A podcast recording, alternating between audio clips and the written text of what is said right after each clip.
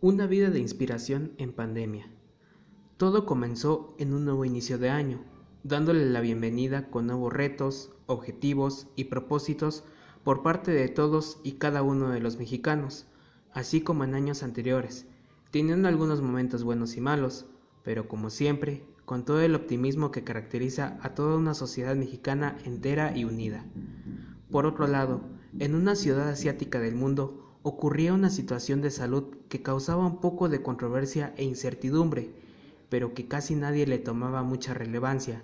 Nadie se imaginaba que el inicio de algo tan pequeño e irrelevante causaría una situación caótica mundial. Así fue, todo comenzaría a finales de marzo del año 2020 en México, donde se daría un primer caso de una enfermedad mortal llamado coronavirus COVID-19, que provenía de la ciudad asiática Wuhan, China. Poco a poco, este virus se fue expandiendo en varios países del mundo,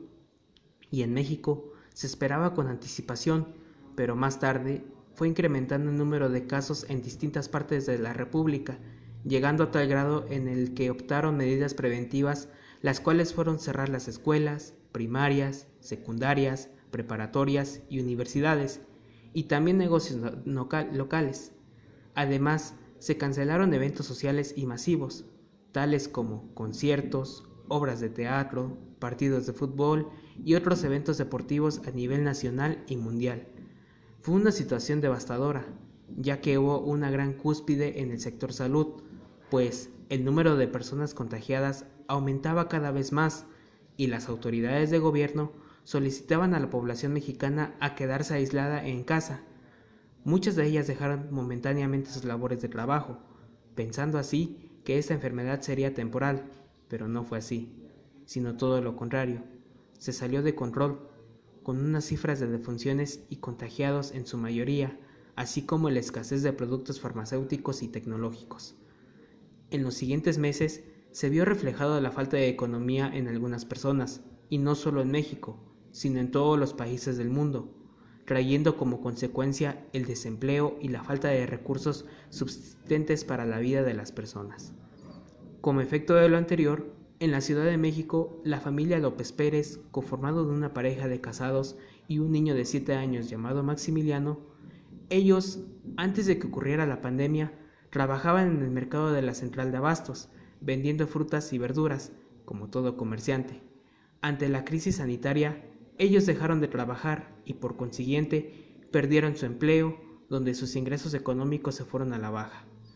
En algunos días de la semana no tenían ni siquiera para alimentarse e incluso tuvieron que recurrir a pegar mantas y carteles afuera de su casa solicitando ayuda a los vecinos y personas que pasaban enfrente. Un mes después, vieron que no mejoraba su situación económica, tuvieron que vender algunos de sus patrimonios en las calles del Zócalo capitalino, de lunes a viernes, de 9 de la mañana hasta las 6 de la tarde, tomaban un pequeño espacio en banquetas para exhibir algunos de sus objetos de valor para ellos. Lo más triste fue que también tuvieron que vender algunos de los juguetes más preciados de su hijo Maximiliano, quien entre lágrimas de tristeza veía cómo los juguetes con los que había tenido momentos de alegría y felicidad en su infancia eran vendidos a otras personas. Más tarde, llegó un reportero de noticias al lugar de los hechos y se acercó a entrevistar a Maximiliano, donde el niño respondió con tanto sentimiento y euforia. Me siento triste viendo mis juguetes que ya no están más conmigo, pero quiero ver feliz a mis papis. Para él y sus padres era un momento difícil al estar en esos momentos pero todo lo hacían con un objetivo, para su beneficio propio y el que pudieran subsistir con los medios que tenían a su alcance. Finalmente, algunas personas se sumaron a la noble causa solidaria para apoyar a la familia López Pérez, para sus gastos del hogar, alimentación, vestimenta y sobre todo en la felicidad y educación de su hijo Maximiliano, donde a él le otorgaron juguetes con los que podía pasar tardes jugando en casa durante la pandemia y que no se sintiera tan solo.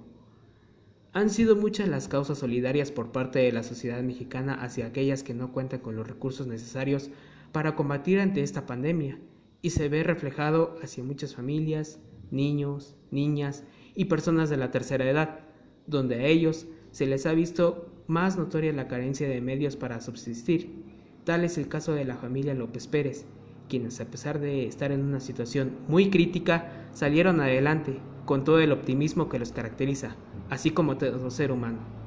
Pronto saldremos de esto.